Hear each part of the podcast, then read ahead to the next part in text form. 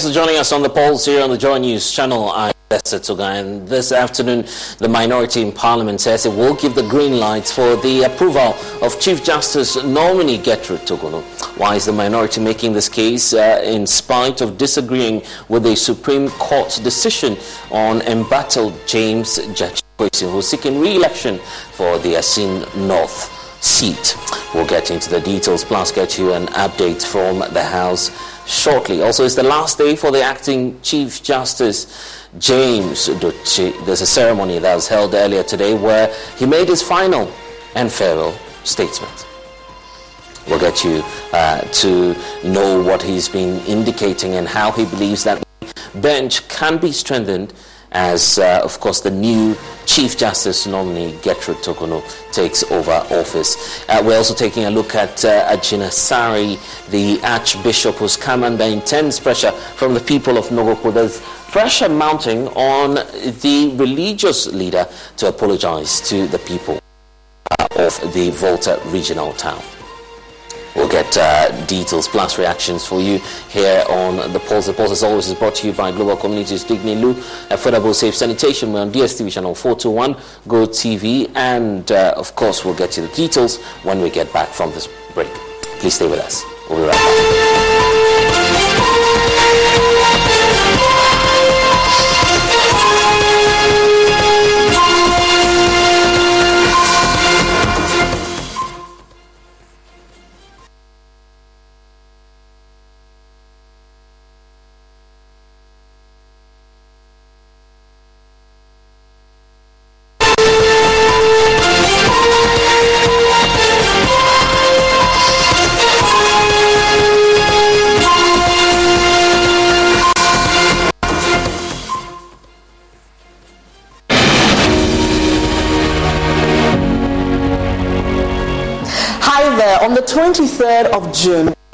Finalists of the Joy News Impact Makers Awards will be celebrated. I can't wait to know who will receive the ultimate honor as Joy News Impact Maker 2023. I know you also want to know, so join Evans and I as we bring you a live coverage of the event from 7 p.m. It will be a night of bliss as we celebrate greatness, volunteerism, and impact. Joy News independent, fearless, and credible. Joy News Impact Makers Awards is sponsored by KGL Foundation, empowering lives, changing communities, and God Key Properties, building prestige since 1997.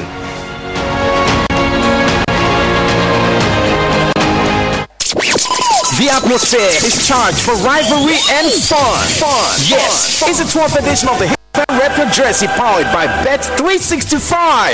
Bet365. Can Man City win the first ever Champion League trophy? Or will Inter Milan grab their fourth title? It's the Citizens versus the Nerazzurris. Wear your favorite club jersey and join us at the Aviation Social Center. Saturday, June for the Hits FM Rep Your Jersey.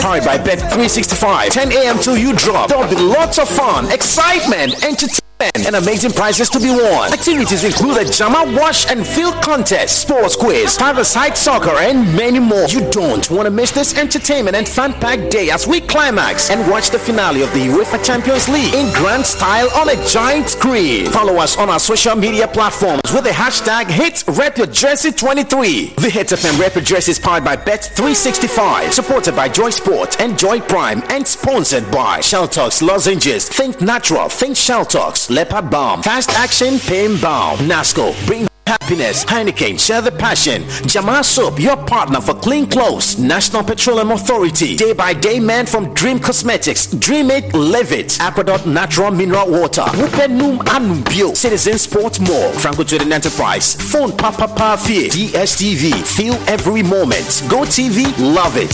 It's a hits of them, rep your jersey. Jersey, jersey.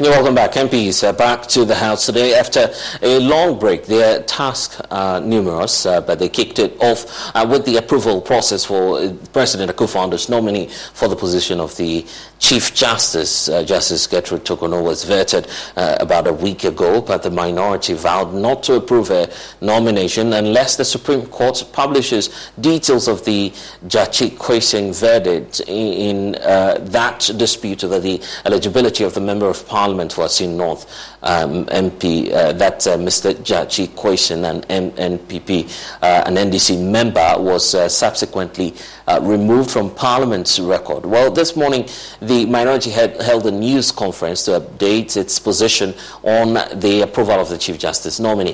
Mahama Ayariga has been addressing the press on the matter. Asin is up to contest the by-election in Assin North which has been brought about by the Supreme Court's decision. In that regard, we, the members of the Appointments Committee representing the National Democratic Congress, NDC, will not withhold our approval of the Chief Justice's nominee by consensus. We will not withhold our approval of her by consensus. Her CV reveals a person of considerable experience, having served as a judge from the High Court to the Court of Appeal and ultimately at the Supreme Court. Women who have acquitted themselves should be given opportunities to occupy key national offices. Even as we disagree with her jurisprudence, we find her qualified to occupy the high office of Chief Justice of the Republic of Ghana. Kwaku Asante is joining us uh, now from Parliament for more on this. Uh, and Kwaku, uh, you've been listening to further arguments on this and the reaction coming through from the majority side. What, what's their reaction, really? So it appears that the majority side is really excited about this shift in position that the minority have made. It, it paves the way cleanly for Justice Gertrude Torkornoo to go through as Chief Justice. We know that today Justice Jones to keep ready for the valedictorian. Then in two days' time, he he will retire. He is the acting Chief Justice. That will mean that the acting Chief Justice baton will pass on to the next level judge, which will be Paul Baffoe-Bonnie, who is a Supreme Court judge currently. And so the majority side and government are racing against time to secure justice get to Sekulu's approval. And the minority's latest statement clearly paves the way for that. And waiting is it's a little past three now. We are waiting to see exactly what the House will do on this. In the report of the appointment committee yet. Although just gone by in the last 30 minutes, the chairman of the committee, um, the first deputy speaker, Joseph Osei, must lead the report of the committee, which we now understand is by consensus. Both sides agreeing to approve Torkornoo's nomination. So what is left now is for the report to be debated, to be voted on, for Justice Gertrude Torkornoo to go to the presidency to be sworn in. That is exactly what we know when it's happening. But as of the path is clear, she has gotten the approval of both the minority and the majority in the committee, which means that the process is much more smooth when it comes to the floor by a voice vote. And that is what we are waiting for. It's just past through. The committee report was just late. It is not clear if the debate will happen this evening and approval done today, or the House may take an adjournment and continue tomorrow. Uh, and you've been interacting with some members of parliament on this. Uh, what sense do you get from them in terms of uh, readiness towards um, expediting the process? Well, it appears both sides agree that this process must go through quite expeditiously, but there do not seem to be they've been dealing with a number of other business. For instance, the new member of parliament of Kumawu has been has now been sworn in. They have done a number of papers. They've laid them. They are currently hag, hag, haggling over whether or not a business ministry must be considered a certificate of urgency or not. No mention has been made on that report that has now been laid, the appointment committee report, the first report of that vetting committee, whether or not the vote will happen now both sides agree, like I said earlier on, that this report must go through expeditiously, especially now that both sides agree that she is qualified enough to be approved as Chief Justice. And so the only thing left now is for the Speaker of Parliament to to allow him to be moved on the report. The second will be debated, and then the the, the, the, the voice vote will not happen. We may we may have that happening this afternoon or this evening. The House has not adjourned. Session has been extended past two. I'm still waiting. There's no clear indication as to how this is going to be done. But given that this is going to be a voice vote, both sides no need to pay membership to come and vote on this. We, we, we may have it done now or maybe tomorrow morning. But from all indication, this may be done by close of day tomorrow, mm. if it's not done. Okay, I see. Um, because um, still in Parliament, it appears a lot has been happening. Uh, the Majority Chief Whip, Frank Annoh-Dompreh, uh, has um, fired uh, some some some uh, shots at uh, at his colleague, the NPP MP and presidential aspirant Kennedy Agyapong, asking him to focus on his campaign and, and leave him alone. Now, according to Frank Annoh-Dompreh, Kennedy Agyapong has been telling people that he uh, has indicated in the, uh, that the Assin, Central MP is not a presidential material, but Frank Annoh-Dompreh says that uh, he has no time to engage in such talks. Uh, we'll come to you quickly on that, but let's briefly listen to the majority, Chief Whip. And good friend, the Honorable Kennedy Agyapong, making all manner of uh, allegations against me. But specifically, he's saying that I am, I am referring to him as not fit for president, not a presidential candidate. In fact, he's one of the senior members of this House that I respect. And on many occasions that we've had tense moments um, between the two sides, he's intervened. And so I have a great deal of respect for him. When he visited my constituency, I went, I paid for the venue, I hosted him. I spoke very highly of him. Even though later some of his boys skewed and took part of the video and said that I have endorsed him against a known fact that I am, you know, all out for Dr. Bawumia. But what I want to say is that it's never true. I can never describe him as somebody not fit for president. When he came to his home, I listened to him carefully. If you listen to his messages, one of the message message lines were that he raised issues which are either rumor or things that people are raising against him, and that he would, he would, he would deal with it. One of the things he raised was that people are saying that he's not fit for president. And so he raised it himself, preempted it, and dealt with it. Me, I'm sitting mine somewhere, as will be decided.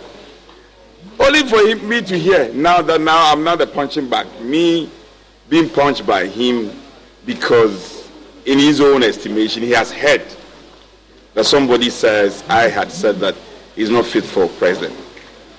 I think it's most unfortunate. First of all, if you hear an allegation, you should have at least called me. Now, I have to speak to you through this medium because several efforts to reach out to him uh, has proved unfortunately futile. I feel a bit hurt. I feel very hurt because um, for anybody who knows me, I don't do politics of attack. Even my opponents, I don't attack them. How much more somebody who is one of our own uh, food. So my, I will challenge my, my good friend. Normally I won't do this. I want to challenge him. If there is anybody that I have spoken to to say that he is not fit for president, he should mention the person's name.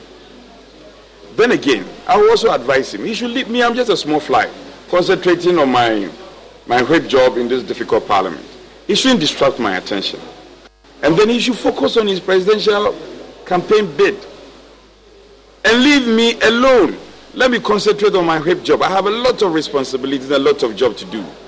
Ordinarily, I would not have responded through this medium. But I hear the thing has gone far and people are making. I've received more than 100 calls today. People are asking me, what do you have a beef with Ken Agyapong and all that?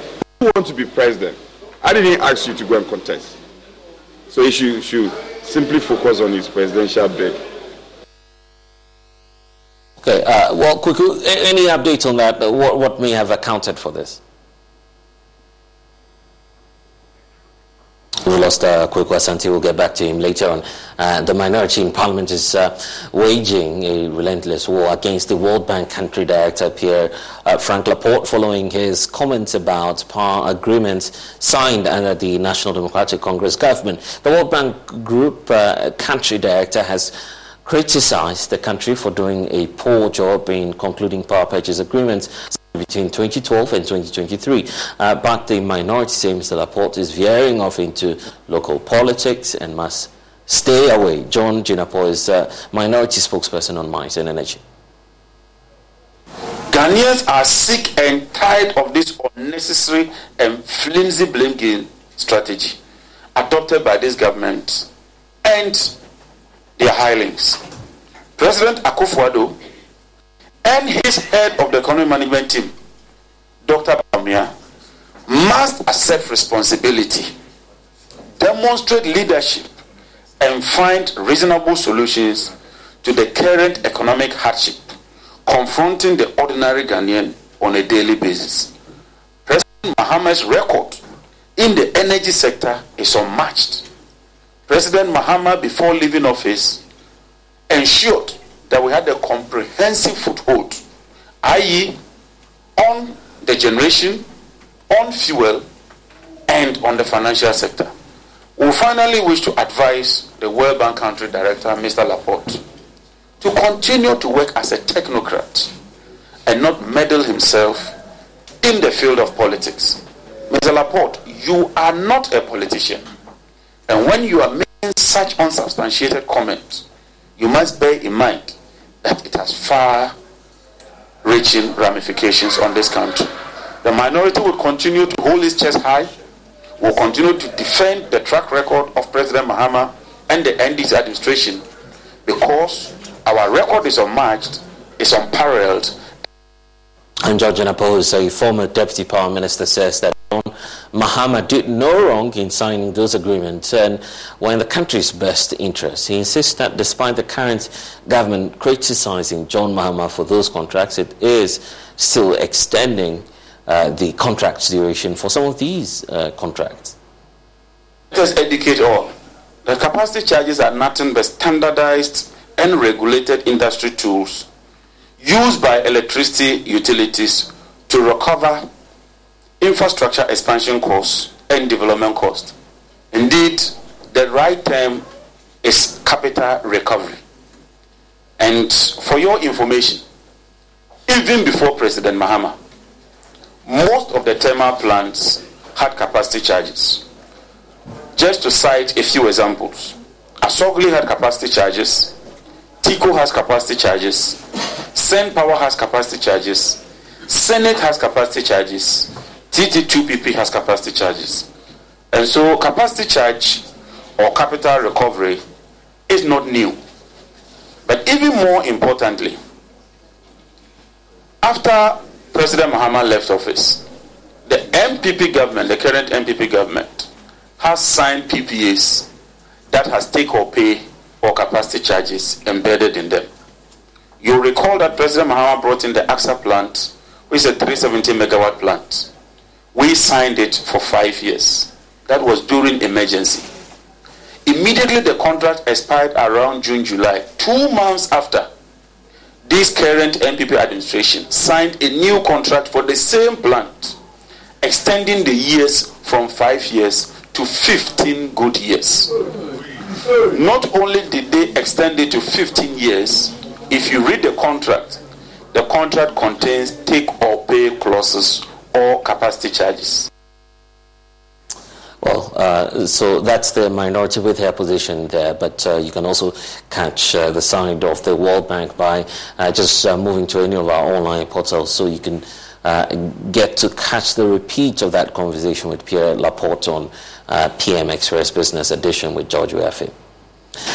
Let's stay on matters relating to Parliament because James Gyakye Quayson, uh, whose name has been struck off the list of members of parliament uh, in the last session, uh, is making a strong comeback. He's uh, on a campaign bid just to uh, seek re-election within the Assin North uh, constituency. Uh, we understand that uh, for the very first time he's making a public, a public appearance uh, within the community and touring some of the areas. let's get more now from my colleague who has been uh, monitoring that for us, uh, Richard Kojo-Nyarko, who's joining me via Zoom. Richard, if you can hear me, uh, what's the latest within the constituency and what can you report?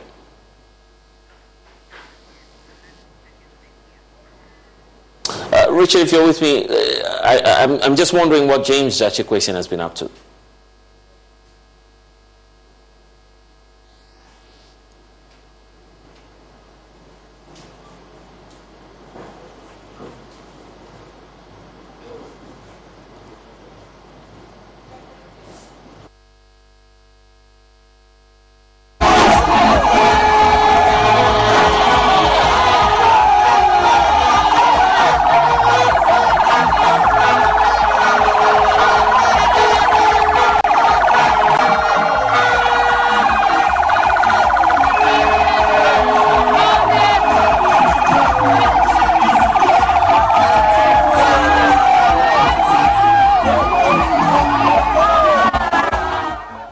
So James, Gyakye Quayson uh, in your shots there, uh, making a triumphant entry, if you want to call it as such. But um, Richard Kojo-Nyarko, if you can hear me, uh, what's happening in, in the video as we see it, and, and what can you report?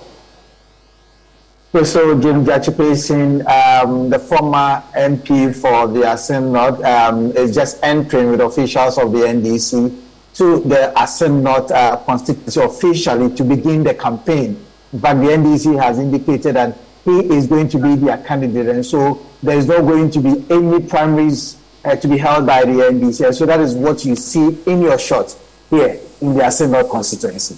And why is he uh, choosing today of all days? Uh, of course, uh, it's expected that he would have spent some time there within the constituency, but why is he doing that today?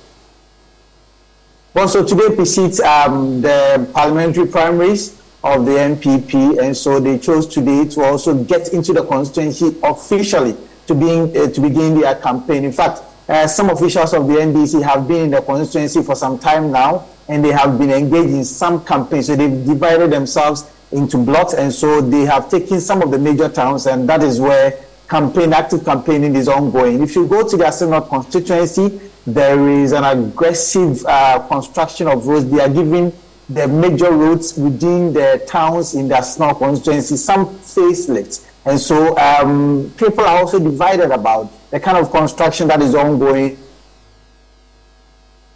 Hello, Richard. Okay, uh, we, we, seem to have uh, lost Richard briefly. We'll bring him back to uh, know uh, much more about the NPP strategy as well. But uh, you see supporters of uh, James Gyakye following through on that convoy uh, where, of course, he's making um, arguably the first public appearance or entry, grand entry, uh, into a constituency which once used to be his own, uh, as I mean, I mean, serving the people as as their member of parliament. But uh, Richard, if you can hear me, uh, well, it appears we do not have Richard back uh, on with us. We'll get him and get you some more updates. Now, some residents uh, of Kumawu in the Ashanti region unhappy with the pace of work uh, in the uh, area, particularly when it comes to the construction uh, of roads within the community. The concerned residents claim that the speed of work experienced ahead of the recent by-election has slowed. Uh, they also doubt the quality of work being done, considering the uh, fact that the project lacks a drainage system. We have more in this report for you. Construction of roads in the Kumawu constituency took off after the death of the Member of Parliament. Philip Basoah. The timing of the development was questioned by both residents and a section of Ghanaians, claiming the swiftness was due to the impending by elections an assertion debunked by the road ministry. Though the contractor is on site, some road users claim the work is progressing at a snail pace compared to the speed of work ahead of the by elections.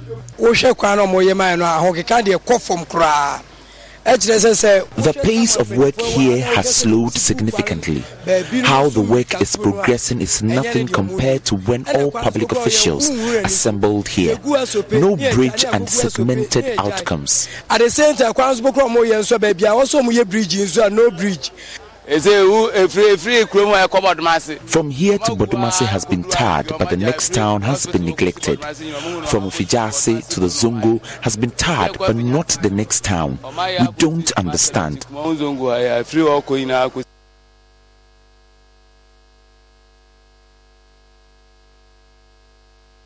The Ghana Boundary Commission is uh, optimistic a long standing uh, maritime dis- disagreement between Ghana and Togo, when resolved, will help uh, expedite utilization of potential resources in the Keta Basin. Speaking at the Ministry of Information ahead of the African Border Day Wednesday, National uh, Coordinator Major General Emmanuel Kotia indicated that negotiations are ongoing with a positive outcome expected. Ghana has a challenge with Togo so far as our maritime boundary is concerned. This came up since 2016. Therefore, the, the president of Ghana and Togo decided that um, Ghana and Togo, Ghana and Togo should establish a technical committee, a joint technical committee, to negotiate on how to resolve the maritime dispute.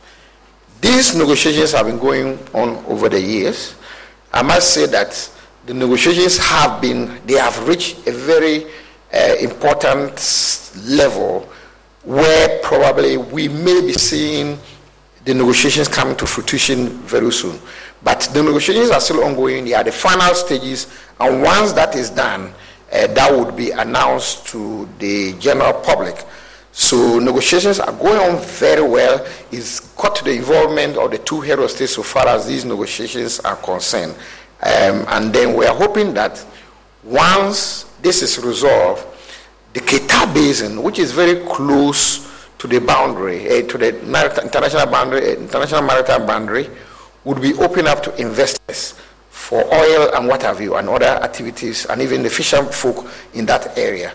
So once that is not resolved, we know that investors are waiting to see how that can be open. So the negotiations are ongoing, and we are hoping that it will end soon so that the area will be open. 2017, it lost vis-a-vis uh, Ghana, Togo. Yes, you know, there are various ways by which you can resolve disputes. One way is to go for arbitration. Another way is that you can negotiate with a neighboring country. And in the ITLOS, uh, it really gives you room for that. Now, for Ghana and Togo, it's progressing very well so far as those discussions are concerned. One cannot say that that should be the only one. It happened with Ghana, Cote d'Ivoire. So various um, um, various means are available for Ghana and Togo to use to resolve that thing. But what I can say is that I think that the negotiations have been going on well, and we are hoping that it will end up well. Once it doesn't end up well, probably government will decide or action to be taken. That is not the Ghana Boundary Commission that was decided. Take note about it. On Ghana Cote d'Ivoire, uh, you all remember that in 2017, the International Tribunal on the Law of the Sea uh, ruled in favor of Ghana so far as the international maritime boundary is concerned. Currently, what we are doing in Cote d'Ivoire is to proceed on the implementation of the ITLOS ruling. And we've had fruitful discussions with, our, with the National Boundary Commission of Cote d'Ivoire on how to proceed on this. The two commissions have been discussing details, and this month, the two commissions are even going to meet at the terminating point to discuss further on how to implement this. On our own, for the very first time since the ruling, the Ghana Boundary Commission, in conjunction with the Ghana Navy, has gone on a maritime inspection along the maritime boundary that was declared by the ITLOS. And I, I want to say that uh, all is going on well. There have not been any evaluations so far as the international maritime boundary is concerned.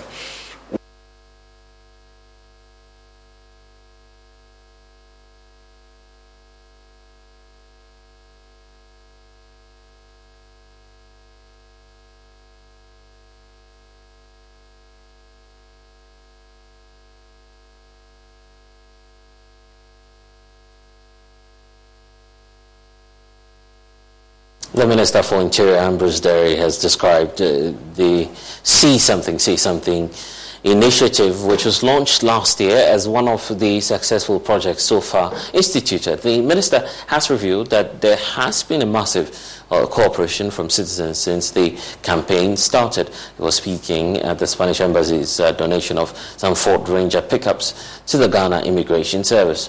There's more in this report. Ghana is relatively a safe country in a region with growing safety and security concerns. However, the recent increase in activities of violence and the worsening political instability in neighboring countries has intensified Ghanaians and international entities' attention to security matters. The See Something, Say Something launched by government last year has been described by the Interior Minister, Ambrose Dery, as highly effective and captivating. He says the campaign has encouraged citizens to approach the police more confidently, and there's an increase in the reportage of issues without hesitation.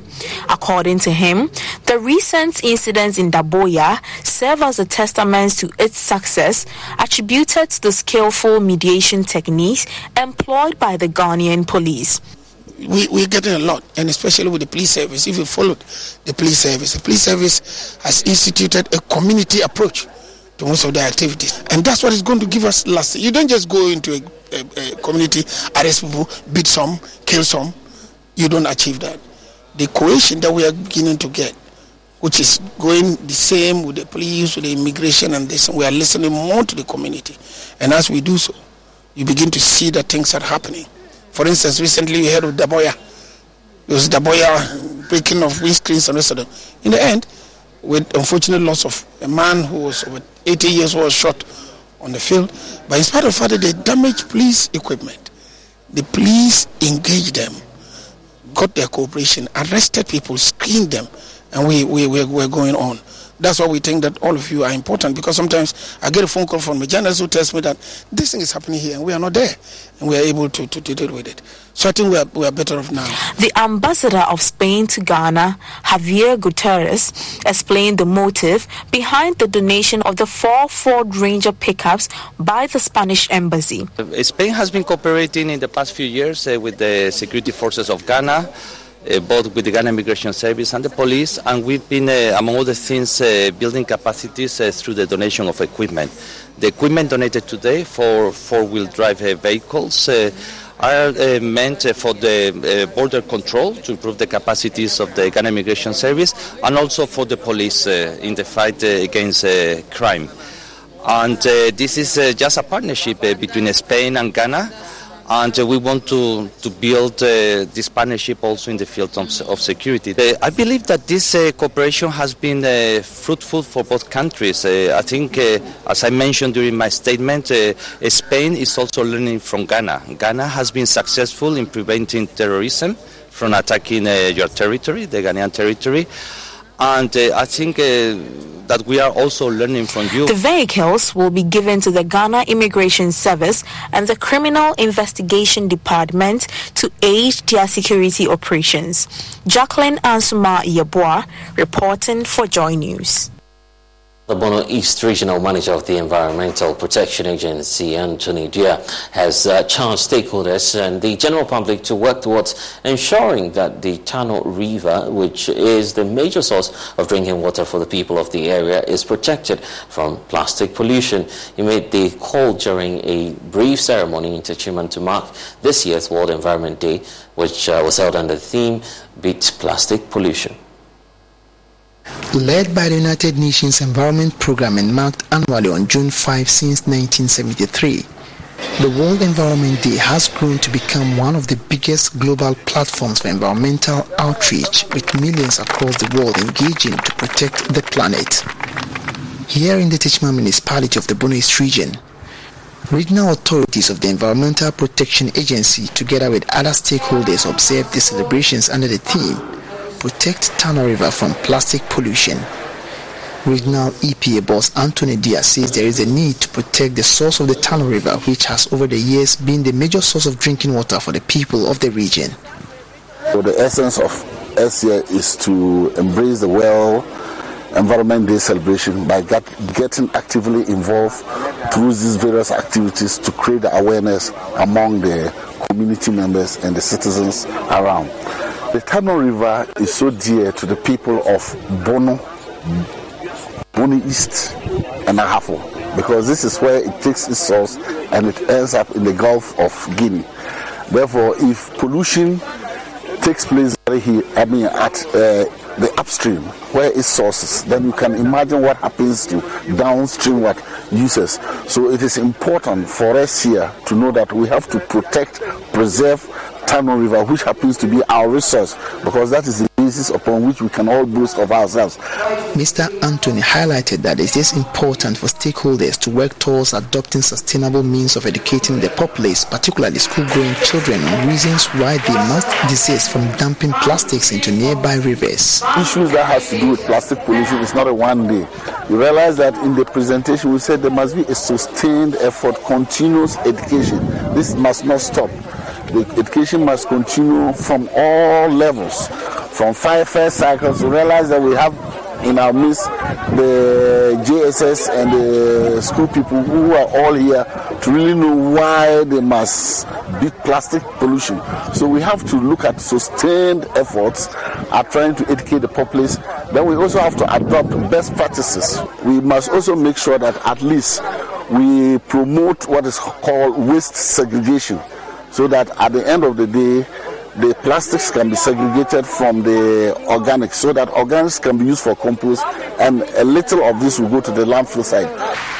Chairman of the occasion and Benkumhino of the Techiman Traditional Council, Okunji Aman Kesi Basashia II, on his part, appealed to authorities to put in place dustbins at designated areas to prevent the public from dumping plastics indiscriminately.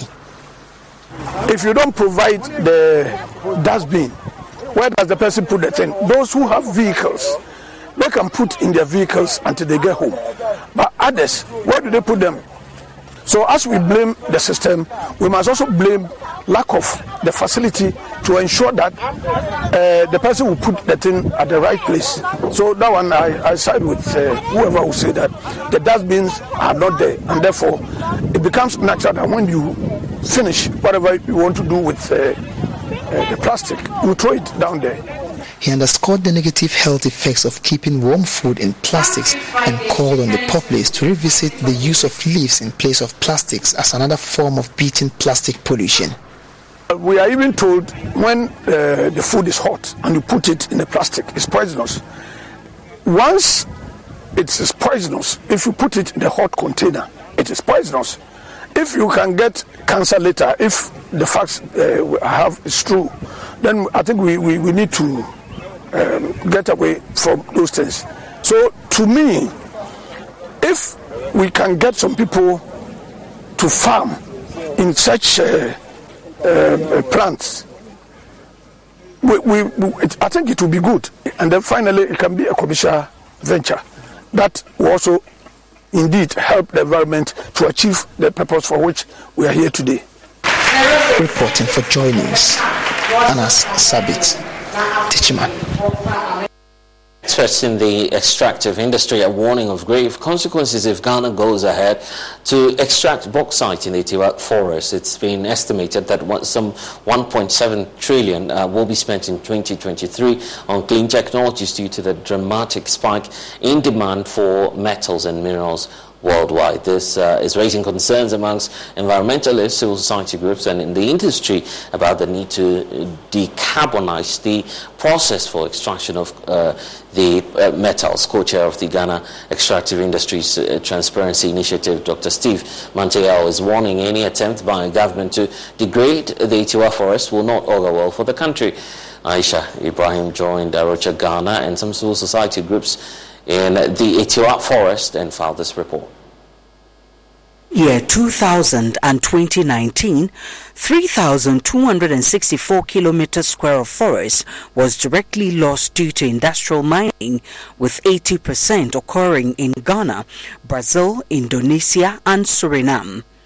Ghana signed on to the Extractive Industry Transparency Initiative in 2003 and is among 55 countries that have agreed to a common set of rules to promote good governance in the management of its natural resources. The Atiwa Range is a site of an important forest reserve and the source of three major rivers. It contains ancient bauxitic soils. Experts say there's enough bauxite in this uh, forest, but we must be cautious of the destruction that we can cause by thinking of uh, exploiting these uh, bauxite and other minerals in this forest. Atiwa has enormous resources that can generate revenues for the state. The medicinal plants, the water sources from here, a lot of the waters, rivers drain from uh, um, what do you call um, from from this forest. We are talking about the Densu, we are talking about Birim, we are talking about um, um, what do you call it, uh, Ayensu. They all take their source from the forest. So if we are going to destroy this forest, that invariably is going to mean that we are destroying our water sources and therefore quantifying what the effect will be downstream. Those of us who rely on these rivers for drinking water is, is, is just unthinkable. And so we need at all costs to be able to identify certain land areas in this country that are no-go areas for mining based on what purpose they serve and how they contribute to our own human development. In the middle of the Tiwa forest is the Supon River, which feeds into the Birim River, a key source of drinking water for the people in the eastern region. We are currently at the Supon River in the Atiwa forest. You can see how clean the water is, but if you move just a little further from here, you will see that the water has been destroyed and you cannot even think of drinking the water. Deputy National Director of Conservationist Group, A Rocha Ghana, Daryl Bosu says the current high turbidity level of the river, which stands at 11.5 NTU, must prompt government to maintain its quality. Uh, most of these communities don't have access to pipe-borne water. So when these rivers flow out, that is where they fetch for their daily use and also for other domestic and industrial activities. And we believe that if we want to sustain the activities of communities and their livelihood and also their health, rivers like these, which is devoid of contamination, needs to be prioritized and protected.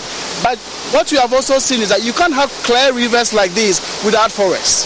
And that is why we believe that Atiwa, which, has, which is on record to be a critical hydrological gem for Ghana, must be protected in the long term because already, aside Sejimase, there are about 5 million other people who depend on rivers coming from the forest and they go from uh, people in the city in Accra to central region and even to the eastern region and even connecting to River Pra which serves people in the western region. So it's clearly an important ecosystem that we cannot allow anything to touch it.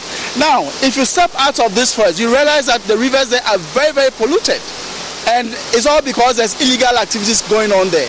Programs Officer West Africa at the Ford Foundation, Emmanuel Kuyole, says the next EITI conference scheduled for June 13 this year will deliberate on sanctioning member countries who disobey the rules on protecting their natural resources. I think it's important to include sanctions uh, in, into the process. Unfortunately, the EITI process, first of all, is voluntary, so it's not uh, uh, an initiative that um, can force governments to, to, to, set. But it's important that once a, a, a, country makes commitments, like Ghana and many other countries have made commitment to the process, that they include very stringent sanctions so that if you don't comply um, and ensuring that your communities are protected in this process, then you either kicked out, not just being uh, kicked out from the EITI process, but other sanctions, including financial sanctions. There's no point if we move away from fossil fuels through a process that destroys forests. So the simple message is that leave the forest alone. The EITI standards advocates effective citizen participation. Mr. Kuyole says without such participation, there is a danger of serious environmental damage, corruption, and social harm. Aisha Joy News, Atiwa Forest. Thanks for staying with us here on the Pulse. When we get back, we'll talk about the acting Chief Justice, Jones Dotse, who's leaving office. He's been making some revelations about attempts that were made by some persons to disrupt uh, his career. We'll talk about after this break. Please stay.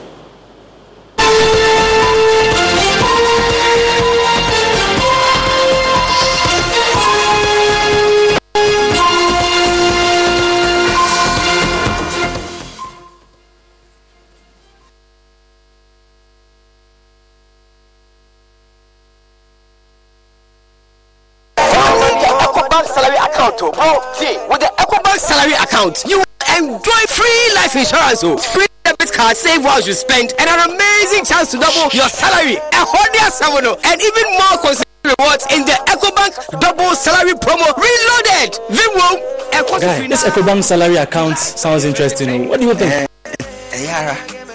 But maybe next time, Charlie, you know what? I'd go shine my shoe. Hey. Yo, myself, I'd go check my BP.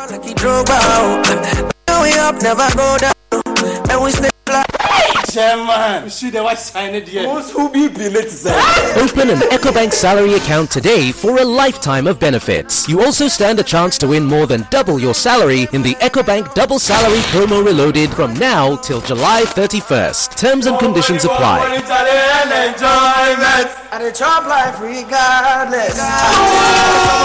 is under the supervision of the National Lotteries Authority under the Caritas Lottery Platform. The Pan African Bank. Smile, hmm? Look lively, okay? Smile, smile.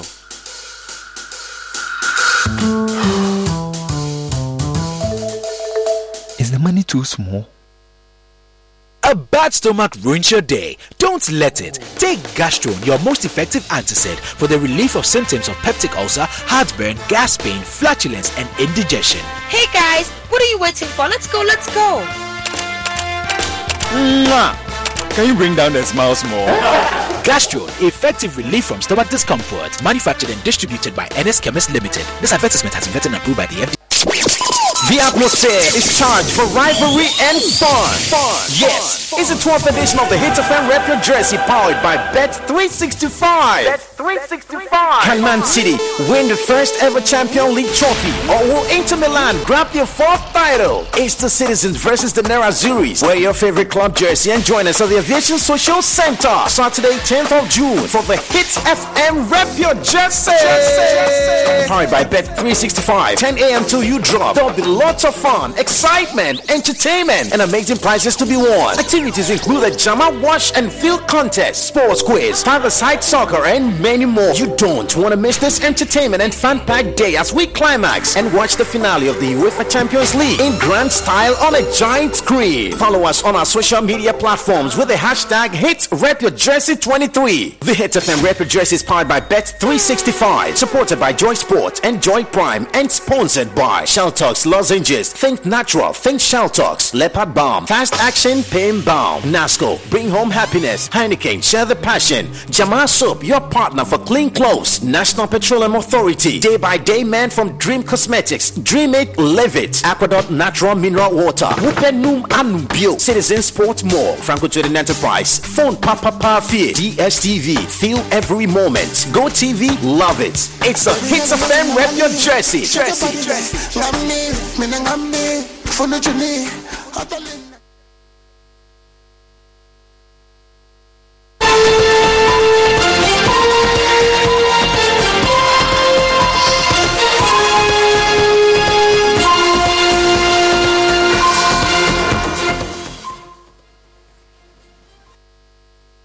Acting Chief Justice uh, James uh, Jones Dotse uh, says attempts were made by some persons to disrupt his relationship with former Chief Justice Kwesi Anin-Yeboah. This he insisted not work, and he continues to enjoy a cordial relationship with the retired judge. The two were tipped for the role of Chief Justice barely three years ago, but Justice Anin-Yeboah got the nod. Justice Dotse uh, has since uh, retired.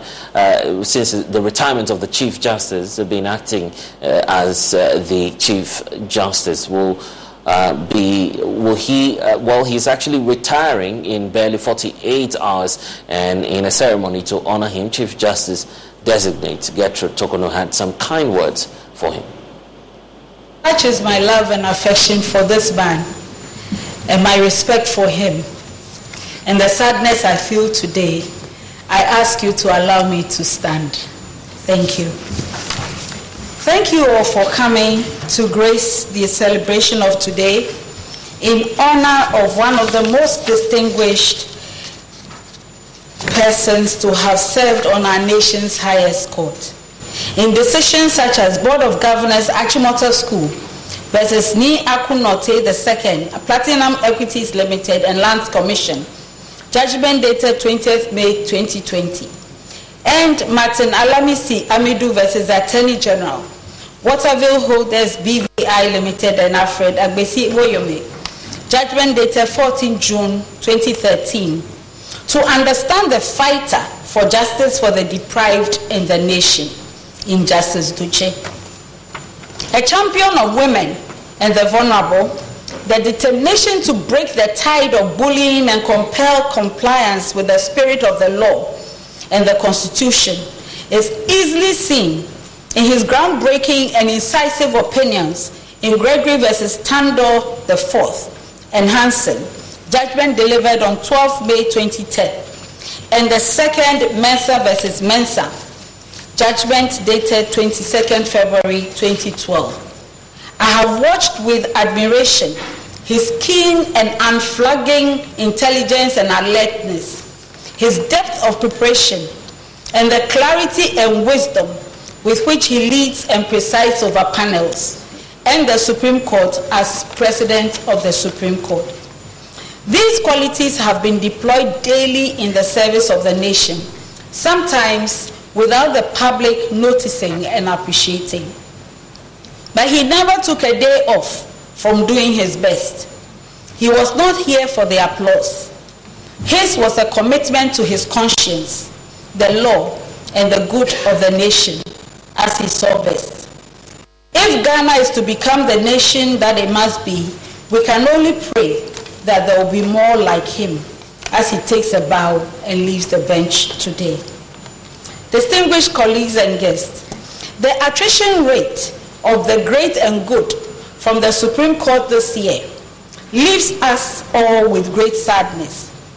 But I personally cannot help but feel almost orphaned by the situation as I prepare to serve this nation where their big shoes stood. To lose the help and wisdom of His Lordship Justice Victor Jones Mawulom Dotse, a proud son of Pando, a quintessential example of the beautiful pearl, at a time like this is a big blow. Justice uh, Dotse used the occasion to touch on some national issues of concern to him. I want to bring to your notice as Ghanaians I've observed in recent days or years the uncoordinated high-rise buildings in residential areas all over Accra, especially in prime residential areas. Labone, cantonments, and these go on as if they don't take into consideration the planning scheme of the areas. In Labone, for example, a mall had been built opposite the Bank of Governors residence. Bank of Governor governor lived there, deputy governor lived there, but with the with the building of the mall, they have to change that location into an office. Now, if you go to cantonments, there's a place that has been dedicated as a vice president's bungalow opposite it, it has been built some high-rise buildings with Huawei occupying the top floor. Is it prudent for us to have that high-rise building with a te- uh, uh, technological company just opposite the vice chancellor's official vice, vice president's official residence? Was that a prudent decision? Now wireless headphones. That'll be $200. I'll use my Capital One Quicksilver card. Now that's a hit. You used the Capital One Quicksilver card, which makes you the hero of every purchase. With Quicksilver, you earn unlimited 1.5% cash back on every purchase everywhere. I wanted running music, but unlimited 1.5% cash back is pretty heroic. Good instincts. Every hero needs a theme song. The Capital One Quicksilver card. What's in your wallet? Terms apply. See CapitalOne.com for details. We all know that the tricycles we find in our cities and towns and villages have come to stay. But is there a licensing and insurance regime of these tricycles that have invaded our roads? Can they not be restricted to ply only access roads instead of the major roads?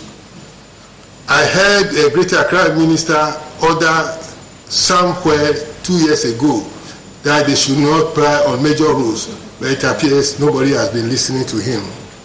Urgent steps are needed to sanitize the regulatory and control mechanisms in respect of these tricycles before they go out of hand.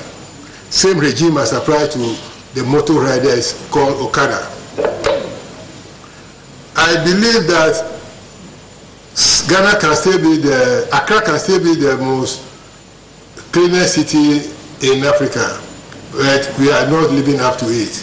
Sanitation must be dealt with as a national crusade at the metropolitan, municipal, and district levels. The filth in our communities must be reduced or eliminated. The police MTTU must be fully equipped to deal promptly with erring drivers with the introduction of the on-the-spot fines. In cases of specific driving offences like if you jump the red light, overspeeding, driving on the shoulders of the road, etc. It is the delay in getting these cases prosecuted and sent to court that allows the corruption.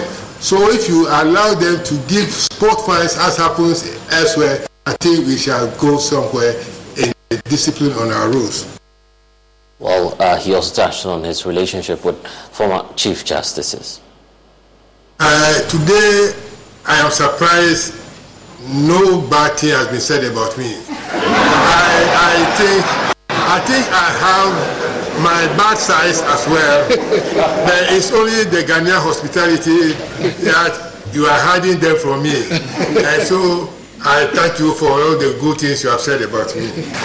I cannot thank Chief Justice Wood well enough. Uh, most of you who have stayed here for long know the relationship between us. We work very hard. I, will, I work for her with dedication. The same apply to uh, Ms. Sofia Kufo. Also work closely with her. And the same apply to Justice Eni Eboa.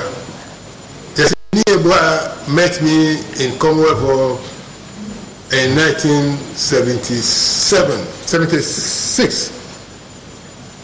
I was then in my final year for the LLB and we, we are great friends. We call, we have a name for ourselves. Wushu. Okay. But then there were some people who tried to bring some wedge between us, but thanks to God, he kept faith with me throughout his tenure. He even nominated me to represent him in UK in October at the opening of the legal year service. The first time it was an invitation was extended to Ghana he nominated me to, represent him. And quite recently, in April, the two of us traveled to Sierra Leone to sensitize the Supreme Court of Sierra Leone because they are having presidential elections on the 24th of this month. And so, thank you, uh, Kwesi It was an occasion to celebrate him, and he took to the dance floor at some point in time.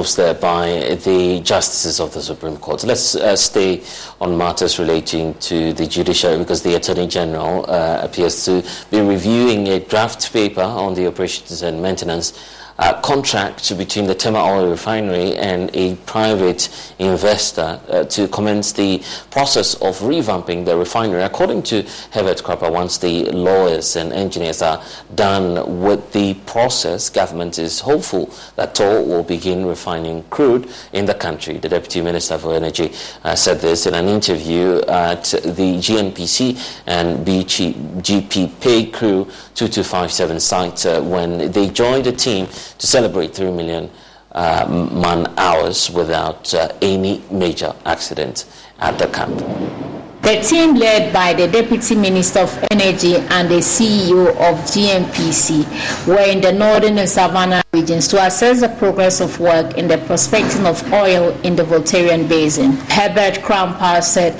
what TOR needs now is investment to put it in shape.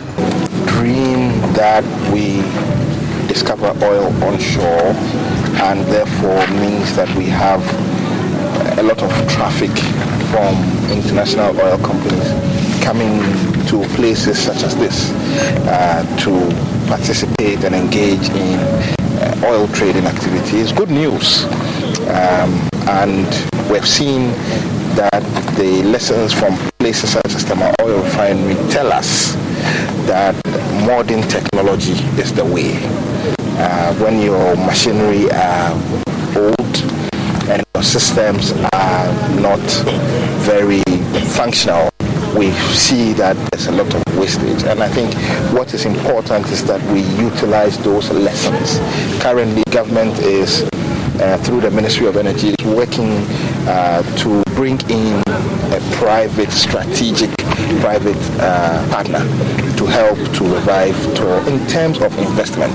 What is needed in TOR is a matter of investment, uh, and the Attorney General is reviewing the draft uh, operations and maintenance contract. Uh, and once the, the lawyers have ticked it and the engineers, the technical people have ticked it, we hope that uh, we can see a revived TOR. The CEO of the Opoku Ahunie Dankwa, on his part said the project brings huge potentials to the northern and savannah regions and a game changer for the country.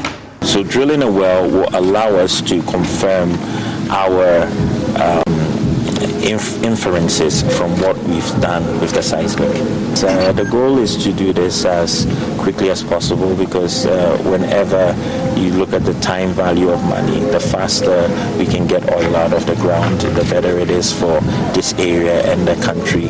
So uh, the goal is to drill hopefully Q1 uh, 2024. The team earlier paid a courtesy call on the Northern Regional Minister, Shani Alhassan Shaibu, who assured them of a peaceful environment for work to progress.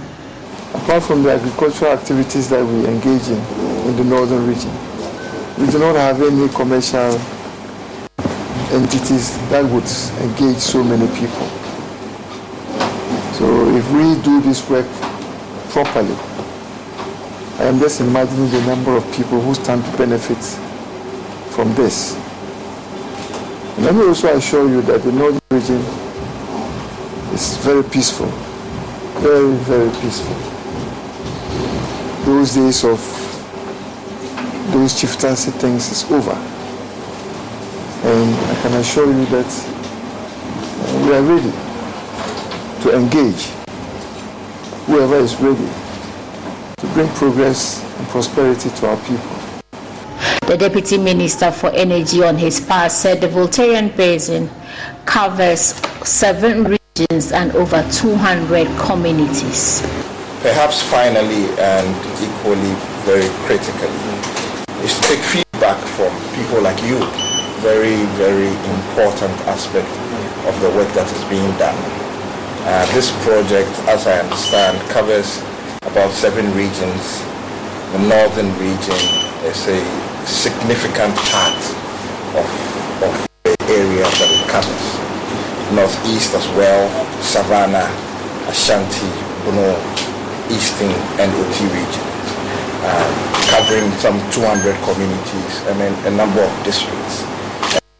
And residents, motorists and business owners along the Dawenya to Kpone Barrier stretch of the Accra Aflao Road are calling for the completion of road extension works uh, on that stretch uh, to end years of uh, the heavy traffic situation. Government in June 2022 officially commenced the expansion of the 17 kilometer long Tema to Central University section of the NY uh, N1 highway expected to uh, last for 18 months. One year on, residents and motorists say their lives are being negatively impacted due to the slow pace of work. My colleague Carlos Calony toured the road uh, Monday morning and has come through with this report. 10 minutes past 6 a.m. Monday morning here on the Dawenya Road, and there's already a gridlock on the stretch spanning over 5 kilometers from Kpone Barrier all the way to the Dawenya Township. As part of measures aimed at reducing traffic congestion on the Dawenya Road, the government signed a $100 million contract with a UK-based construction firm, BHM, on 25th September 2020 for the design and construction of 17 kilometers long Tema Aflao Phase 1 project. Expected to be completed within 18 months, residents and motorists along the stretch say the slow pace of work one year on has worsened the traffic situation, which is negatively impacting their health and productivity. They will do small they will stop. We don't understand what is going on. This place, you can just use from Pram to this place about, let's say, 20 minutes to your destination. Tima Market, just here. So that I will come back and go home and rest because of my neck but I have to be in traffic for a long period of time before I get to my destination. If you sit for a long time, your spinal cord is have a problem. So for health aspect is there, and you are also wasting a lot of fuel. Uh, that, that is another important aspect. So for health aspect is there, and the uh, financial aspect also is there. It, it's affecting us in, on, on both sides. For the past five years, the the traffic situation has been very bad. In fact, it has reached a point where a lot of people that I came to meet in this part of the city have now moved back into the inner city because they can't um, withstand the traffic any longer. When you are going to work, you spend about two and a half hours in traffic, and when you close and you're coming back, you are spending about three hours. Last Friday, I left the office exactly at five. I got home nine fifteen. It, it is having a great toll, especially on me, because when I get to the office, I am already tired. I need to spend about additional hour and a half now to uh, get myself settled before I could dig deeper into my office work. I mean, it is it is taking a toll on my productivity as well. Some appreciable level of work has been done on all four intersections and storm drains. A drive through the stretch, however, shows work on the various sites have stalled, with some construction machines lying idle at Savannah Junction. Residents say the situation is affecting their livelihoods. They demand speedy completion of the project. They came and scattered our station. Now they are coming to do an interchange in uh, Dawenya, in Afienya Junction. But for uh, the past of two months to three months to now, we are not seeing anything. And even uh, uh that affect our station. And now the uh, passengers thought that now there is no station here again. So when they are passing, they cross. The last time they were here was almost two months. They started doing this thing and then they brought this our gutter. Now the roofing that it was here all, they removed everything. Now there was a machine park here to construct the road. But almost two months they, they were here to remove the machine and they take it away. The project is not going fast. And moreover too, when it's heavy rain, our room inside over there, it links so it affects our things in the room. Sometimes our fabrics sometimes the thing that we sew or like maybe we put curtains down to put something inside. So we just split the government they should do it fast even though heavy police presence is felt on the stretch their impact on traffic flow is minimal. Joy news followed up on the project site to understand the level of work done. Some workers seen on site would not grant interview without clearance from the Ghana Highways Authority. Commercial drivers along the stretch they are considering a demonstration to push for a speedy completion of the project. As I speak to you, um, we have started engagement with the landlord association, the stakeholders within the communities that at least let's, I mean, um, uh, come out to do something for government to know that we people living around this area we are suffering. The demonstration is what government understand. So we are planning to demonstrate reporting from the Dawhenya Road here in the Ningo Pram Pram district. My name is Carlos Calony for Joy News.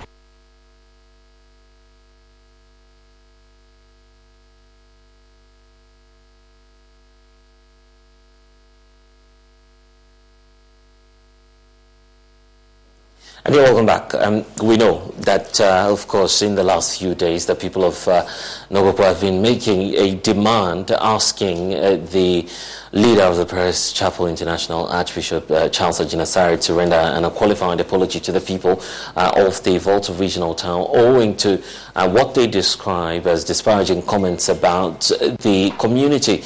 Uh, the community leadership has accused the religious leader uh, of describing the town as a demonic headquarters. Well, uh, we know that uh, that 14 days uh, ultimatum issued is underway, and uh, Charles Agyinasare's church has also declared a one week fasting uh, to counter some threats that were issued to the religious leader. But let's speak to the community leaders uh, who are still mounting pressure for that unqualified apology uh, to be rendered spokesperson for the Nogokpo uh, community is joining us here. Thank you so much, sir, uh, for joining us. For those who uh, may not know you, uh, kindly introduce yourself so we have a sense of where you stand within the community.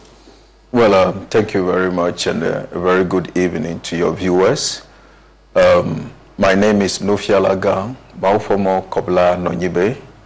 Uh, I'm the spokesperson of the Dufia of Nogokpo and the same time the president of Amoawo Development Institute. You, have noticed, uh, I mean, this whole back and forth over an apology or otherwise. Uh, the belief is that backdoor, uh, of course, some channels will be open so you are directly are able to connect to the religious leader and to resolve the differences that may have happened. Ever since that press briefing or address that you made to the public, have you encountered at least leadership, if not the Archbishop himself, the leadership of his church, or the concerns you have? Um, thank you. I would say since after our press conference, I will be receiving a lot of calls coming from different quarters uh, that want the issue to be resolved amicably. And honestly, we don't have any issue on that because we also want the issue to be resolved amicably. But we want the process to be done correctly. That is what we call it on. And when you say correctly, what's the correct method for, for your community? Because those calls that are coming, it looks like they want to engage you one on one, but you're dealing with a community. So if you're ready to talk, you just come and see the leadership. Mm-hmm. And then things are resolved. But speaking to an ind- individuals, I think is not the best way to go. Okay, so individuals have been called. Uh, and you've not been met as a community. What's the better form of engagement as you're demanding? Well, um, the best. What, what, ought to have happened in your estimation about this? Well, the best thing mm-hmm. um, the Archbishop can do mm-hmm. is to um, contact the leadership mm-hmm. in Nogokpo, that is our Dufia, and his elders, mm-hmm. sit down with them. They also have, we also have some few questions for him to answer. Because if you describe a town as a demonic headquarters, then specifically you should know the location where the meeting is being held. So we also want to purify our town. So we want a better and a particular clarification from his side. You know, after that, then what we also have as a community will be communicated to him. You want him to provide evidence? May, may we say that, I mean, when he was making those statements, he was making them several miles away from where, uh, of course, we can find the community itself. He was speaking in church, and he may be speaking spirituality, which many of us would not ordinarily understand. Are you mindful of all these, these factors? Well, when it comes to spiritual issue, I don't think anybody who is into, excuse me to say for a better word, European religion understands spirituality than the African. Mm. The African spirituality is above all spirituality. And we have ways and means to find where other negative energies are. And that is why we are also calling upon him Mm-hmm. to come and meet the leadership and, and show us the location so that we can purify. Because Nogokpo is a place where no demonic spirit can exist. You dare not steal, you dare not commit such negativity there. And everyone is known about the day we had the press conference. Someone left his mobile phone at the main gate of the palace. The phone was there till the following day. It was about to rain when somebody picked it to the palace and said somebody, then announcement was made. The person came for his phone. That kind of community we're talking about. And what really bothers us is that his church is also in the community. You so you have people who attend Perez Chapel? Even the assembly member of the church, of the of Nogokpo attends his church. You understand? So, uh, if you look at the implications of what he said, the truth is, um, Archbishop Agyinasare is no lightweight in this country. He commands a lot of followers. So, for him to come to make such a statement, it carries weight. And the future. And, and I'm sorry for cutting through, but when you say it carries weight, wh- wh- what's your fear? because his followers may assume or may believe what he's saying is the truth. But to us, it's absolutely false. But, but he's the Archbishop here. We- We're, we're not in the realms with him to know why he's saying that that side of the country is a demonic headquarters. when he talks, when he talks about is, I'm not in the realm mm-hmm. with him. Uh, I'm not saying you are not. Yes. I'm saying he's the Archbishop. He's preaching to his followers. Well, that is to his followers. Yes. But in, we in the African spirituality understand spiritual things than him. Okay. I have to be honest. Okay, but here's the case. Yes. I'm making that case because he was speaking in church. Yes. Not not at the time he was granting an interview, right? So the believers, well, it may just be part of the teachings he's putting out. Well, the question again is what is the motive behind his statement? If you listen to the video carefully, mm-hmm. he said they had a crusade in Aflao. Right. And then he instructed the younger pastor to, to disgrace the witches and the wizards in Aflao. Then on their way back, the attire got a problem. And because of that, a whole town, a whole community is the demonic headquarters, witches uh, of demons. That is where we find it very difficult. My brother, see, Nogokpo is located on the West African or ECOWAS highway. We have thousands of cars that ply that road, carrying goods, humans, and goods. Mm-hmm.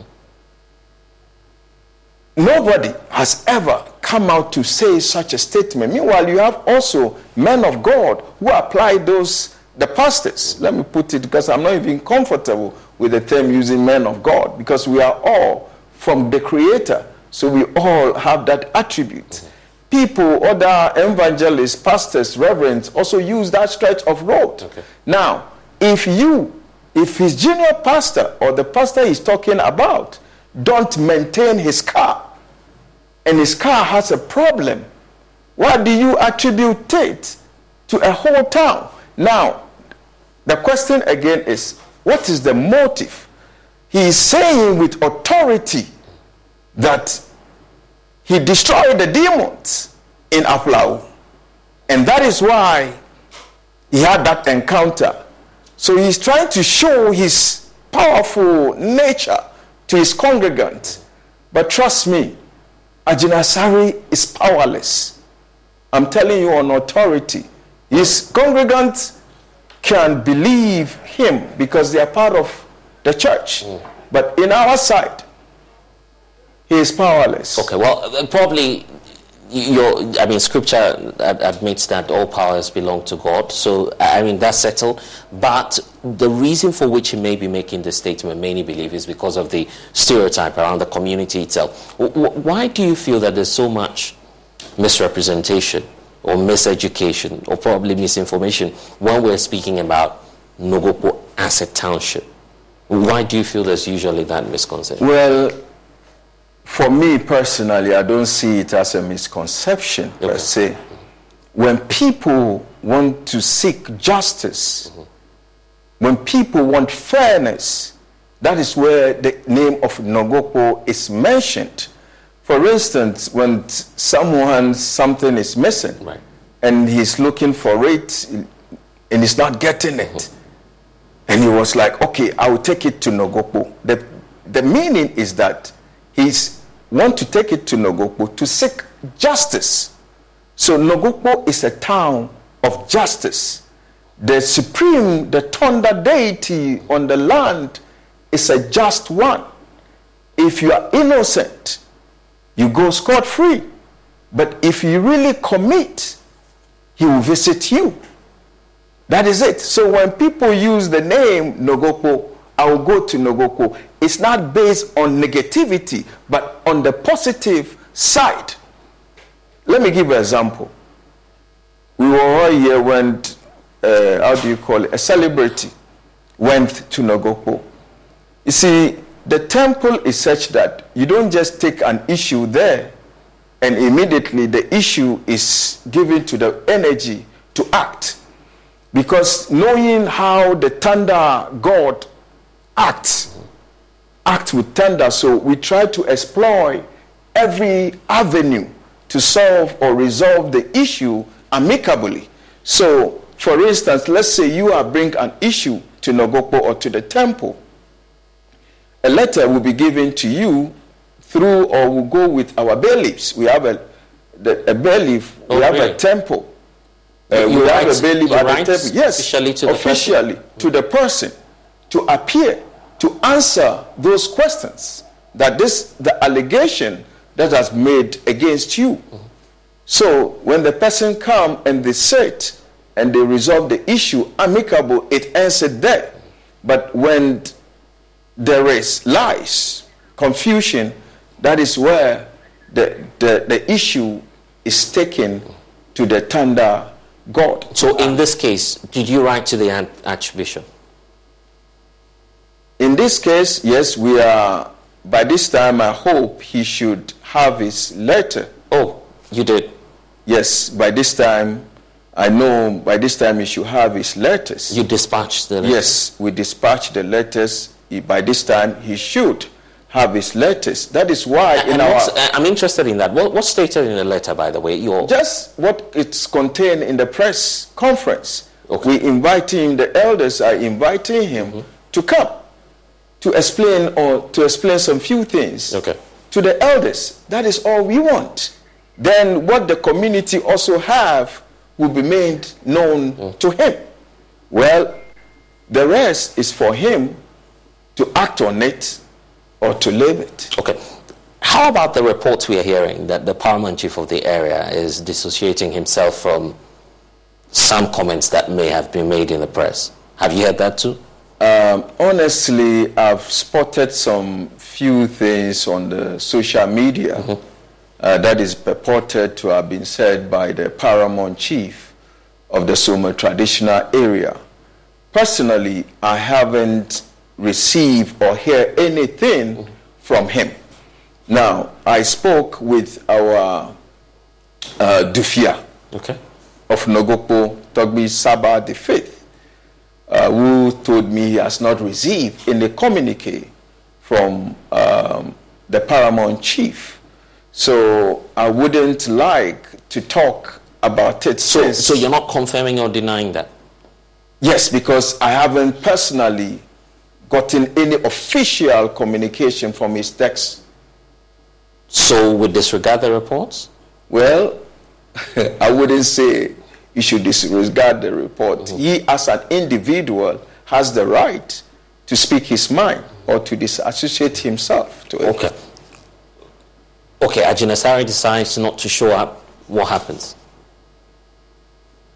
Well, then the energies will act. The energies of the land will act. It's as simple as that. We are not interested in going to any court to seek any redress. I don't want to go deep into that. We also have our court in the temples in the place. But, but, why are you making this uh, a matter of spirituality when many say that you've gone to the public through the press and you are stoking quote and unquote ethnocentric comments or I mean tensions, if we could put it that way. Uh, the fact that by, by simply coming out through your traditional leadership and opinion leaders, you're then bringing a whole ethnic group into this fray. And, and you've seen the conversation online, have you? I think at this point we are playing with English language mm-hmm. here, so I would also like to. well, I, I, guess express my. You, you get, yes, you get what I'm trying I'm, to say. I'm getting yeah. what you because you have followers. You have followers. You have people who follow you. you definitely, um, my brother. Mm-hmm. We the Ewes mm-hmm. are peaceful people. We are loving people. We are caring people. Mm-hmm. Our yes is our yes. For years, the Ewes and we the Ewes have been have been disrespected. Let me put it this way. In so many ways, there are some communicate. Some time ago, another man of God uh, also came and said, in the Volta region, they have something they say, Joseviera, Abuviera. It's like when they hear things about the Volta region, they don't take their time to do the necessary inquiries. And if he have done, he would have understand that Jose has nothing to do with Christianity. Boo. It's a different thing on its own. These are uh, uh, celestial words. You understand? If you don't understand it, don't go deep into it. So, basically, what I'm trying to say is people have disrespected us for a very long time. We try to be peaceful. Now, Agyinasare's issue, we are taking it, we are not taking that one lightly because, one, for me, from our angle, he has insulted a whole of Wadanyigba. He had insulted entire Voltarians and then narrowed it to Nogokpo to declare it as the demonic headquarters. So that's where the challenge is the fact that, you, and, and that's why I was raising the question about your followers and potentially what this could mean. When you bring in a whole tribe, a whole ethnic group to say we've been disrespected, and you pin that to a religious leader, the fear is that we may have tension between these two groups. My brother, the tension, the first week, the first video was in circulation. Mm-hmm. Honestly, there was a lot of tension among the youth who wanted to act. And that is where the elders went to a meeting and then came out with a press release that they should leave the issue. The elders are handling the issues. Oh, so you rather rein in your, your youth, the youth. Yes. This letter was sent to the youth and everyone concerned to exercise patience and look at what the elders, how the elders will handle the whole issue. And I think that letter helped a lot because it helped calm nerves. Right. You understand? So um, it's not about me trying to be or playing a tribal card and this thing, but that is the reality on the ground. Mm. We are being disrespected, and it is time to say enough is enough. Now, again, you did mention of the community yes. is separate from the spiritual yes. side. Precisely. Well, every land has a supreme energy or deity or a god on it. And the land of Nogokpo, what makes Nogokpo Nogokpo is the, the thunder deity. So if you describe such a sacred and holy and peaceful place, as a demonic headquarters, you've disrespected the energy as well, and the people and the land. And that is what our brothers and sisters they don't, don't understand. That is our point. That is why we want him, because the supreme energy of the land does not allow or encourage people such negative energies to be around Your so God. that he will help us to, to, to, clean, to, clean, to clean the town. Your God doesn't forgive? He forgives. Yeah, so why not forgive him? When you do the needful, you'll be forgiven. It's as simple as that. Thou shalt not kill. If you kill, you can't be forgiven. Okay, uh, this is a statement from the Peace Council uh, when the Peace Council is wading into wading into all of this. Uh, that's the statement uh, from the National Peace Council indicating that the uh, Peace Council has noticed with concern the current uh, impasse between the Archbishop Charles Agyinasare, the founder of the Perez Chapel International, and Nogokpo traditional authorities. The attention of the council has also been drawn to statements that have been made uh, by some religious personalities in the country regarding the same issue, uh, recognizing the fact that the impasse, if not quickly addressed, may have consequences on the peaceful coexistence um, and religious tolerance in the country.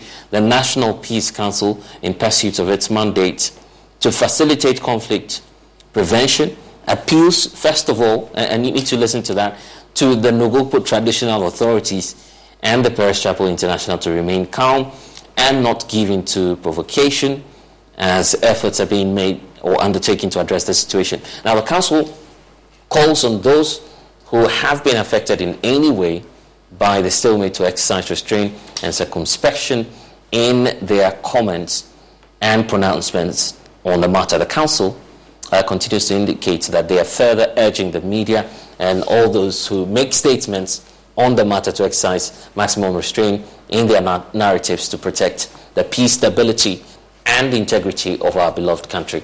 We want to inform the general public that the Volta Regional Peace Council has begun processes to engage the parties for an amicable redress. The Council concludes by respectfully reminding Ghanaians of how far we have come as one nation, living together, one people, for many years. Uh, you accept the apology festival? Yes, uh, we've also received. Oh, so you know about this? We, we know about it. We've received it. We've received uh, the letter also. Mm-hmm. Our Dufia have received the letter from the. So this was done through the Regional Peace Council? Exactly. Exactly. So do you accept the terms, the fact that some talks may happen behind?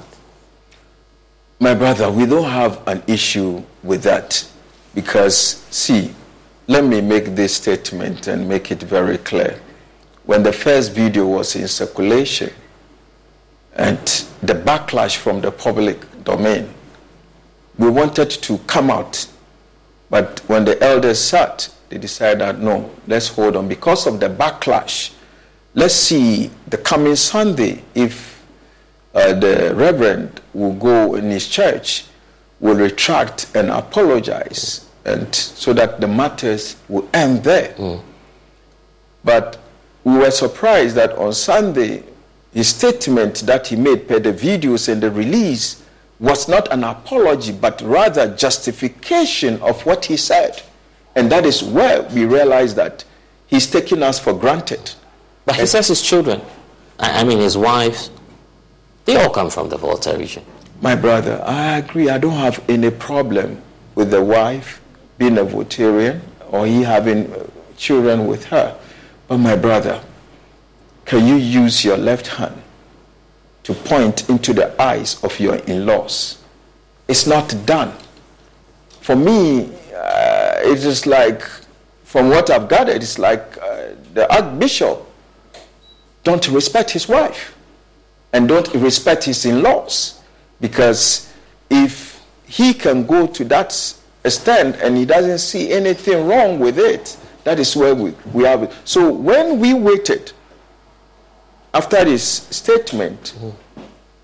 the second one you can see that is when. Jesse Kelly here. If given the choice between financial stress or peace of mind, I will always choose peace of mind. That is why I've secured gold and silver from the Oxford Gold Group. Having precious metals in your home safe or in your 401k or IRA should be considered your investment strategy. Simply put, it's a portfolio protection plan. One app, one call and you pick your precious metals. That's it. You now own real precious metals just like I do. Call 833 901 COIN. That's 833 901 COIN. That is when we came up with our press conference mm. so that we would let him come to explain some few things. Then we take it up from there. Okay. Um, looking at um, the fact that the assembly member for the area goes to his church, as you're indicating to me. Yes um, if he comes to apologize on his behalf or initiates that talk between the traditional leaders and the church, are you open to that? Have you spoken to him already on that? Yes, um, the assembly member is part of. Before we came out with the press conference, we had several meetings, and the assemblyman sits in the meeting. Yes, he also did not agree with the way um, the Archbishop tried, uh, was tarnishing or tarnished the image of where he is the assemblyman. He's not equally not happy with that. All that we are saying is yes, it's the head that made the statement. So the head must initiate the the peace or let's say the, uh, the amicable solution first. The assemblyman is the lowest when it comes to the ranks within the Perez, how do you call the, is it Perez? Yeah. Uh, chapel. chapel. So for that, yes, he has also made his statement. Mm. We respect his statement, but he's part of us. Mm. Whatever backlash or happens after this, my brother, the implications of what uh, Agyinasare said, mm. if not resolved today, will harm our young ones in the future. It has already started. To be honest with you, one of our brothers in Agbozume had an appointment, applied for a job in Accra here. He went for the interview. He went through, he was called to come for his appointment letter. Just as that statement was made, his appointment letter was turned down. He okay. they refused him. Really? You I'm telling you about that? I'm telling you, I can bring him to the studio to testify. And this is just one of the implications. What about the teeming youth who are seeking for jobs? What about our young women? How, how is it going to affect their marital lives? You understand? These are some of the implications. That's why we don't want to take it lightly. Mm. It goes a lot of way to damage our people and our region. Okay. Um, we, we need to go, but I hope that you'd also send a word of caution to the youth out there to remain calm. I hope you keep doing that as leaders of, of the traditional area? Sure, the youth, uh, I believe, of the town and the entire Volta youth are calm. Uh, they are looking up to the traditional authorities to take it up from there. So we'll wait and see what will pop up uh, after the 14 days ultimatum. Okay. And after 14 days, uh, I hope there will be peace. That's all we are looking for. We all pray for that. Thank you for joining us. We're grateful. You're welcome. Thank you. Uh, well, uh, the last day of May uh, this year was, uh, of course, uh, colored with some form of grief following the demise of one of Africa's illustrious writers and activist, Ama Ata Aidoo, born on the 23rd of March 1942. Ama Ata Aidoo was known for her impactful publications and advocacies on women empowerment. Days after her demise, tributes have been pouring in across the globe, eulogizing her gallant contributions uh, in the world of literature. Uh, of course, uh, and for humanity at large. On today's edition of Joy News uh, Remembrance series, we bring you excerpts uh, from her book, Diplomatic Pounds, read by veteran Ghanaian actor, uh, cultural activist, and filmmaker Akofa Edjeani. This is from Ama Ata Aidoo's Diplomatic Pounds and Other Stories. And here's an excerpt from New Lessons. That's why I'm actively wishing him ill with a nicely rounded female. That he falls hopelessly in love with that young woman, whoever she is. That would complicate things very nicely for him, wouldn't it? And in the meantime, what I've got to admit is that whoever first said nowhere cool knew exactly what they were talking about. After all, lot of the time, most of the places where we are likely to live on this earth are either hot, very hot, or cold, very cold, and cold and cool. Well, quite a touching one there. But that's all we have for you here on the Pulse. I'm Blessed Sugan. Log on to myjoyonline.com. We have stories for you there. Next is Let's Talk Showbiz. Thanks for watching the Pulse. We're back tomorrow. Bye bye.